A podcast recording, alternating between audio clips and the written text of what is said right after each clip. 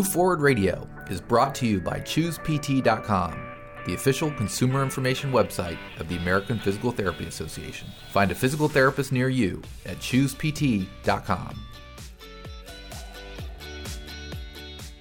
Welcome to Move Forward Radio. I'm Eric Reese. The nonprofit group Fair Health studied the health data of 2 million Americans between February 2020 and February 2021. They found that nearly 19% of COVID 19 patients experienced new health problems well after the initial illness. Among the most common symptoms were pain, breathing problems, high blood pressure, high cholesterol, and fatigue. These and other lasting symptoms affect people of all ages. They can even affect people who had a mild case that didn't require hospital care. Ted Duchesne shares several perspectives on these lasting symptoms, which are known as long COVID. Ted has firsthand knowledge. He got COVID 19 early in the pandemic and has long COVID symptoms even now. He also is a physical therapist who has treated patients with COVID 19. Ted talks about his personal and clinical experiences. He also discusses what he has learned as a member of a group of physical therapists who are working together to share their own long COVID experiences, research, and treatment approaches. What's it like to have long COVID? What are the best ways to address it? What advice does Ted have for those who are experiencing the condition? How can you stay safe from getting COVID 19 in the first place? Let's open up the discussion and find out. Ted, thanks for uh, joining us on Move Forward Radio. Uh, we're going to be uh, speaking with you today about long COVID because you can address the subject from both a professional and a personal standpoint as someone who's not only working with peers to identify ways to best address long COVID from a physical therapy standpoint, but who's also still experiencing symptoms long after having gotten COVID 19. So let's take that last part first. Can you walk us through your, your coronavirus uh, journey, if you will, from, from when you contracted the virus to what you're experiencing now, basically like 16 months later? Yeah, it's hard to believe it's been that long, but here we are. I became acutely ill with COVID 19 right as the pandemic was just hitting the United States. Um, I'm specifically in the Detroit, Michigan region, which was an early hotspot for COVID. So, what was um, that around March of uh, 20, uh, 2020?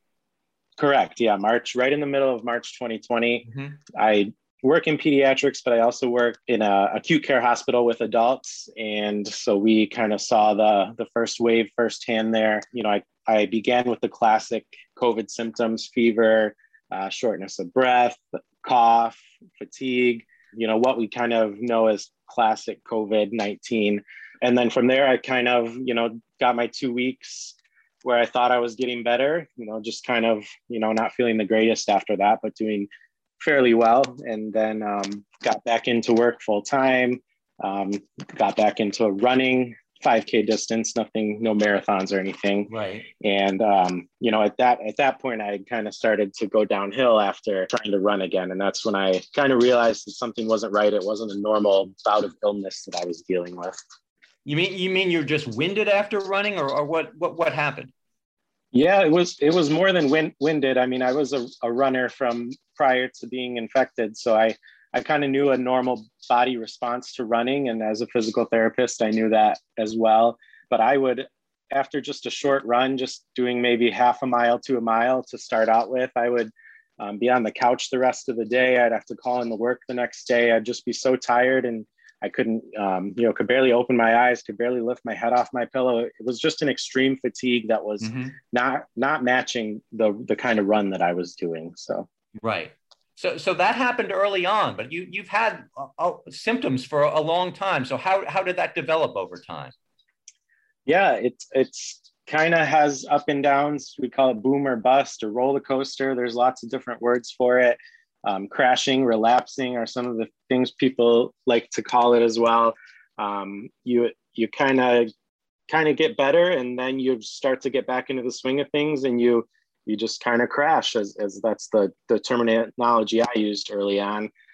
So I experienced that for months, um, this kind of up and down, boom and bust. And I think I was getting better. And, and then, um, you know, I'd try to go back out there and run or have a rough day at work. And then I'd be back, back to seemingly square one. So, you know, slow, slow improvement since then. I've managed a lot better from the early days, but that was kind of the, the beginning of my long COVID journey. What kind of intervention have you had along the way? I mean, you say it's been gradually getting better, but what what what have you been doing to help it get better, or has a lot of that just been kind of uh, happening on its own? Um, a little bit of both, I would say. I, I think the biggest kind of intervention that I've used is just better pacing and better understanding of my own body and and how it's responding now, which is differently than it had uh, pre-COVID illness. Um, so learning what my triggers are, and for me, that's uh, physical, you know, physical mobility, moving around, exercise. Um, but in addition, there's you know some cognitive and emotional pieces that can also trigger my crashes as well. So um, as I became more aware of those and able to kind of avoid those as best I can or manage them, um, some things you just can't avoid. Um, my body became better at responding, and, and as such, my tolerance to those things kind of improved as I got through that learning cycle. I'm interested in what you just said about having sort of cognitive and emotional triggers. Can you talk more about that? Sure. That was something that was really hard to kind of grasp because I had figured out early on that physical um, activity was a trigger for me because it was easy and kind of in my wheelhouse as a PT. I noticed that when I would run or if I had a heavy day at work with a lot of, um, you know, heavy lifting kind of things, I would be extremely fatigued the next few days. So that was an easy correlation. But as I kind of learned to avoid and manage the, the physical aspect of things, I was still having crashes and not really understanding why that was happening. And it wasn't until um, some other people going through long COVID um, kind of clued me in that they were noticing that kind of trigger. And, and then that kind of was a light bulb moment for me. And I thought, oh, that, that's exactly it. I've been, you know, working on these spreadsheets and and things like that, which were a cognitive uh, load for me, and that was triggering my relapses. Mm-hmm. But you said emotional uh, triggers as well. Yeah, so uh, it, you know that goes right along with um, the cognitive thing. Just if you have, you know, maybe you have not necessarily a heavy patient at work, but it's uh, you know an emotionally charged situation with a you know a diagnosis that might be you know terminal so to speak or right. you know i lost i lost my dog mid um, last year and that was uh, obviously an emotionally charged moment so then you see these the correlation between that um, and your crashes as well mm-hmm. Uh, just, just, so uh, just so listeners will understand, Ted, um, when when when you have long COVID, that doesn't necessarily mean that. I mean, if you were to be tested, you you would not be tested as having COVID, but you still have these lingering symptoms. Is, is that correct? Yeah. So, uh, as as far as anyone knows, you know, there's still some theories on that, but there's no um, active COVID virus happening.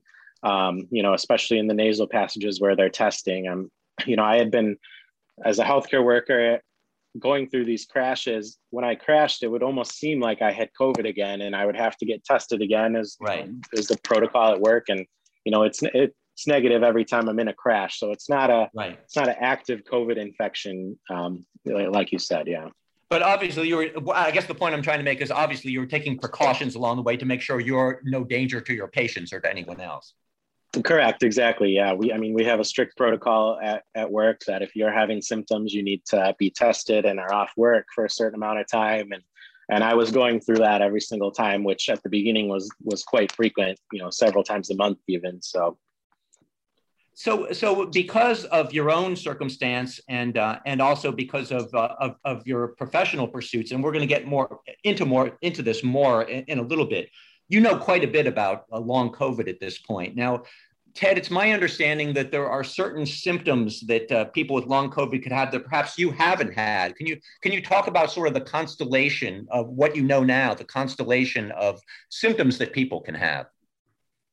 Yeah, so kind of the most uh, common things that people report are kind of things that go along with the acute COVID infection. So a lot of people, when they have their crashes, they complain of uh, fatigue, shortness of breath, exhaustion, um, the brain fog, which is kind of like a cognitive confusion, um, you know, ADHD, some people describe it as.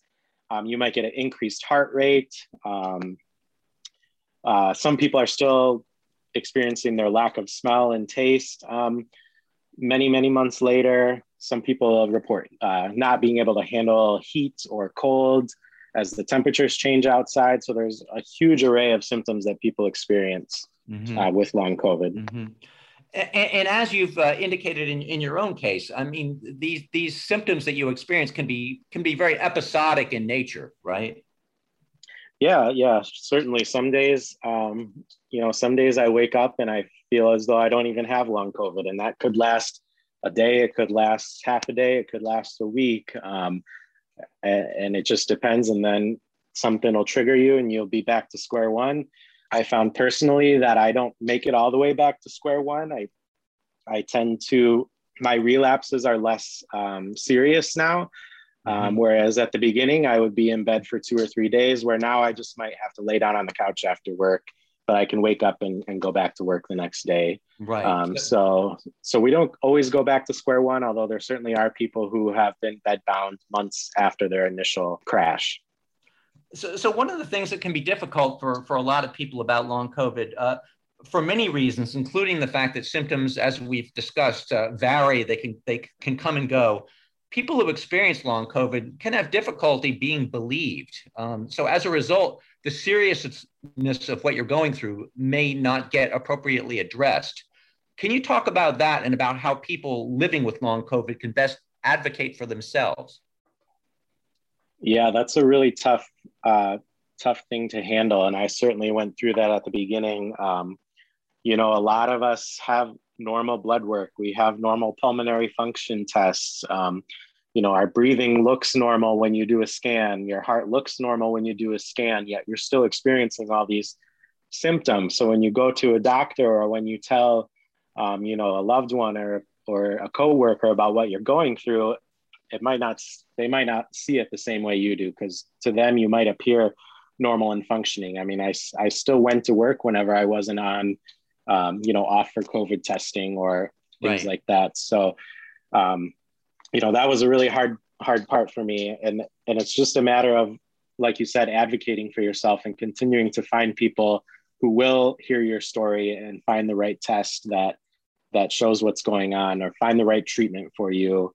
Um, and it, and you that might mean leaving a doctor that you've been with for a while or, mm-hmm. or seeking a second opinion. Um, but there's certainly people out there who are by now well versed in long covid um, who can at least get you on the right path um, to recovery. Well you know i, I mentioned before that there's uh, uh, you know a lot about the disease now um, from a personal and also from a professional standpoint. So from a professional standpoint, you connected um, with other physical therapists in the US and in the United Kingdom. Uh, and you're a founding member of a group that's called uh, Long COVID Physio. So I have a few questions about that. First of all, how did you find your peers with long COVID and, and sort of what, what um, motivated you to do that? Yeah, so I, um, it all kind of came together on Twitter of all places. Um, I had a Twitter account that I really hadn't been using. Um, I created it created it for professional use, but just kind of didn't really get into it. Um, I happened to be scrolling on it one day and I saw someone who said I've been dealing with COVID symptoms for it was at that point like 109 days or something like that. And I thought, oh, this is really strange. This is exactly what I'm going through. So I mm-hmm. reached out to her. Um, and she responded back and said, Hey, there's like five of us PTs who are all going through the same thing. Um, do you mind if I add you to our group and we can talk? And so at that point, it was kind of the first four or five of us um, just kind of discussing what was going on with us from a personal standpoint, not even professionally at that point. Um, and just kind of, you know, talking back and forth about what's working, what's not working. Does this happen to you? Because this happens to me, kind of thing. Um, and that's kind of how it all started um, as just a peer support group to get together and talk about how, you know how are you getting better? And let me see if that works for me. Has your experience with that group uh, helped you personally with your long covid in any way? Yeah 100% um, you know you, you talk about being believed and, and it was just um, you know so so nice to find a group of people who believed you and you knew they believed you because they were going through the same thing. And just that sense of um, you know i'm not making this up. It's not all in my head. This is something i'm actually mm-hmm. going through. Mm-hmm. um, just just being able to get that kind of out in the open was was kind of healing in itself. Uh, just just to know that there's others out there that are going through this and and they found some things that worked so And, and it's my understanding, uh, Ted, that the that the group uh, you you work together, you you you share research and ideas and, and so on. Can you can you talk about the ways in which you feel like or, or you hope that uh, that that this group will will help uh, advance physical therapy approaches uh, to dealing with COVID and long COVID? Yeah, so as I mentioned, it just started as as you know us helping each other as PTs and as patients, um, but then we kind of realized that there was a bigger need out there, um, and we started to have people coming up to us and saying, "Hey, I'm going through this. What do I need to do?" Um, and you know, at that point, enough of us had kind of uh, recovered enough to be able to kind of take that on as a project. So we've we've just been kind of getting our message out um, through different sources about what um, you know what is working what we do know from other post-viral illnesses and things um, so that we're not harming patients and causing more crashes and relapses and and um, setting them back because that tends to be in our profession is we're a we're kind of a pushy profession you know do one more set lift lift one more pound you know that's kind of in our nature. Right and i think that's why so many so many of us pts struggled with recovery because we thought that that was the way out um, and we're learning it's not. So we're, we're trying to get that message out. A quick break to encourage you to move. Physical activity is associated with a reduced risk of chronic disease, not to mention improved bone health, cognitive function, weight control, and overall quality of life. Simply put, more movement is the gateway to better health. Need some help to get going? Physical therapists are movement experts who use exercise, hands on care, and patient education to help you meet your goals you can contact a PT directly for an evaluation. Learn more and find a physical therapist near you at choosept.com. You know, I'm curious. This group that you're involved with, a lot of the uh, the people who you're in contact with are, are in the are in the UK, and I'm just wondering if there's anything in the British experience of of, of COVID that that maybe has uh, informed the way you look at things, or their experiences are a little different than our experiences in the United States yeah it, it is different definitely a different lens. Um, you know they have different um, medical leaves that aren't always available to us in the us um, you know a lot of them were able to do a phased return where they would do one day a, a, a week for work for a couple months and ramp up from there where a lot of us in the us um, you know we didn't have that ability because it's not built into our employment system. Um, the way it is currently. So, um, you know, they definitely had more of that aspect than mm-hmm. we had, mm-hmm. um, but it did give we got a lot of different insight, and we've we've even expanded to you know all corners of the earth at this point with membership. So, oh, have you? Yeah, we have um, you know Australia, India, um, different countries in Africa, South America. So we've um, we've gathered quite a group of people from all over the globe um, to get this message out and to learn from each other. So I, I, want to talk a little bit now about about some of the approaches to uh, to dealing with long COVID. Um, I, have read that uh, that a procedure or or maybe a, a regimen that, that, that has come to be known as stop rest pace uh, becomes involved with uh, long COVID, and and that uh, people uh, incorporate this approach into the recovery process. Can you talk about a little bit more about what's involved with stop rest pace? Sure, yeah. Stop Rest Pace was um, kind of a gift that was given to us by the ME/CFS community, which is like a chronic fatigue syndrome, myalgic encephalomyelitis. Mm-hmm. Um, it's another post-viral condition, and and they taught this to us, and it's helped tremendously with our, um, you know, people going with living with long COVID. Um, it basically boils down to if you're in a flare-up if you're in an active crash, relapse, whatever you call it, you need to stop immediately. And, and that's followed by a rest period, however long it takes to kind of get your body back to a calm state. And then once you are in that calm state and you've successfully rested, you need to pace your way back to your baseline. So, so whether that means, you know, only going, maybe you don't go to work that day, maybe you, um, maybe you can't do um, housework that day, you know, whatever it is you, whatever your personal pacing strategy mm-hmm. is is mm-hmm. what you need to do at that time so it's mm-hmm. just a way to kind of deal with the relapse and kind of try to get back to baseline without aggravating your body again was was that a lesson you had to kind of learn the hard way early on maybe Oh, for sure. Yeah. I mean, I was doing quite the opposite. I was like, oh, I was tired after a half mile. I guess I need to do another half mile, um, kind of thing. You know, I was mm-hmm. I was looking at it from a deconditioning approach, um, and that wasn't what was happening in my body. So um, obviously, that approach wasn't working. So yeah, I learned this one the hard way, um, but I'm grateful for it because it's been one of the best things um, to improving my tolerance to exercise and just uh, to life in general. Mm-hmm. Mm-hmm. So, so again, Ted, talking about this uh, this sort of uh, um, episodic uh, nature of long COVID, are there different ways in which people with long COVID should approach physical activity? I mean, ideally, working with a physical therapist during the various peaks and valleys of the condition. Yeah, definitely. Um, I think that's important for therapists and patients to be educated on and and understand that um, it's not going to be your classic um, you know approach to therapy you can't just add on another rep and and hope to get better the next day. Um, it's going to take some fine tuning from the therapist and the patient to understand what the treatment is going to look like. Um, you know there's going to be days where you can't come to therapy because your body is kind of in that heightened aggravated state and you're going to need to take that day off. Or there might be a day when you have to do all your exercises and in um, you know lying down because that's what you can handle that day. Um, so it's just about really learning the patient's response to, to exercise.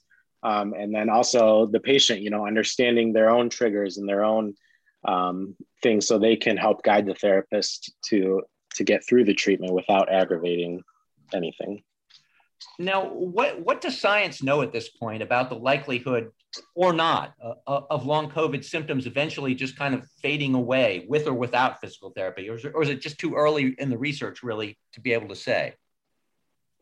Yeah, I think it's definitely too early to kind of know that for sure. Um, anecdotally, we have, um, you know, had people who have kind of spontaneously recovered um, without much intervention. Um, but certainly that's the minority as opposed to, you know, the majority. Um, mm-hmm. most people are needing rehab they're needing intervention to to get better so so so in your own case i mean you're obviously you're hoping you're going to be at 100% at some point but but you don't even know that for yourself at this point. Right exactly. I mean there's there's been periods of time where i thought i was back to 100% and then um, you know the harsh reality kind of happened and i had another crash. So I mean, there's definitely been periods where I thought I was back to, to my normal, um, you know, and I think most days I'm probably 80, 90, 80 to 90% back there. But um, yeah, I'm not even sure when I'll be back to 100. You um you treat uh, patients as as we've established, and, and you work in a uh, with with a, a variety of uh, patient populations. C- can you talk a little bit about the populations you treat and your patients' experiences with COVID and how your own experiences have, have influenced uh, perhaps your treatment methods? Yeah, definitely. Um, I'm mostly in pediatrics right now. So fortunately, I'm not seeing a ton of COVID issues at that level. Um, but uh, again, I do work with adults on occasion as well, especially those with COVID. Um, and I've certainly kind of adjusted how I explain getting better to people and and just you know, uh, kind of walking them through that it's not going to be a straight line recovery. There's going to be ups and downs, and and certainly emphasizing rest, you know, rest as a treatment rather than um, after treatment. You know, there is times when rest is therapeutic and much needed. So um, it certainly changed my lens that way, and mm-hmm. you know, I think of it more like maybe I would treat like a, a cardiac, you know, someone who has um, you know a lot of heart involvement. We don't always push them to the extremes. Um, and that's certainly, you know, kind of something we have to look at here. Um, there's more to physical therapy than just exercise. Um, and, and I think we need to kind of embrace the education, rest, pacing, um, adaptation kind of side of things too. Sure. So, um, Ted, at, at, this point, we're, we're, we're talking here in, uh, in early August of 2021, and uh, we're, our country's in a, a weird place right now. Uh, many Americans are vaccinated, but a, a sizable minority are not. Uh, mask guidelines and indoor restrictions are making a comeback, and, and we're, we're kind of all realizing we're, we're not yet in that post COVID return to normal that uh, that we'd like to be in and that we maybe thought a month or two ago that we were going to be in or we were in the process of being in. So as a physical therapist, what what's your best approach to, to people for, for staying safe in general? Yeah, I, you know, I think just just kind of accepting your own invincibility. I mean, um, and as such, taking any precautions you need. You know, none of us in our group um, expected that we would have this response to COVID. We all expected that we would, you know, be better after two weeks and back to normal. I mean, most mm-hmm. of us are young, most of us are, um, you know, athletic, most of us have no previous um, health conditions. So we, you know, we fit the textbook for someone who's going to be okay after COVID, and and we we weren't, we aren't. So, um, you know, just accepting that you know we don't know everything about this disease it's still important to not catch it if you have the opportunity you know by taking any measure that you can. Um, you know there's there's it's a roll of the dice how you're gonna gonna respond so. Right right. So so basically do all the things that uh, we're being told we should do in terms of uh, in terms of mask wearing in terms of uh, social distancing and and those types of things Exactly. Any any precaution that you are able to take advantage of, I would urge you to do so. Yes. Mm-hmm. So, so my last question, uh, uh, again, as a PT and as somebody who uh, who's been experiencing long COVID for for all this time, uh, what's your best advice, Ted, to those who are still experiencing uh, COVID related problems weeks or even months after their initial bout with the virus? Yeah, my first advice goes back to that thing we talked about earlier stop, rest, pace. That's going to be your best friend um, to kind of get your body and your nervous system calmed down and, and um, starting the path to recovery. If, if you continue to boom and bust, crash, relapse, whatever word you choose, um, you're, you're not going to, to get better. Um, so that would be my first piece of advice. The other thing is, is find a medical provider who believes you, who understands what long COVID is as much as we can at this time, um, because you still want to make sure that you don't have any of those red flag issues. You know, we do know that people get, um, you know, heart issues, lung issues, vascular issues after COVID.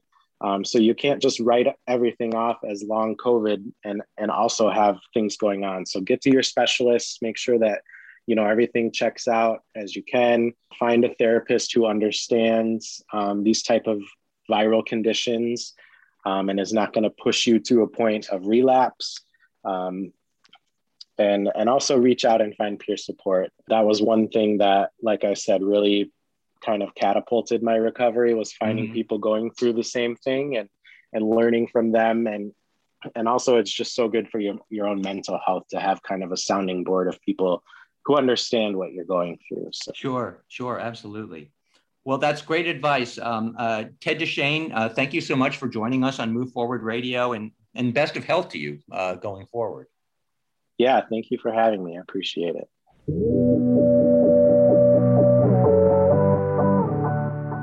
Thank you for listening to Move Forward Radio.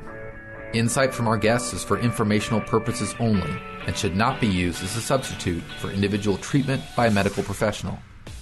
Subscribe on Apple Podcasts, Google Podcasts, or Spotify. Or find previous episodes at choosept.com, the official consumer information website of the American Physical Therapy Association. Find a physical therapist near you at choosept.com.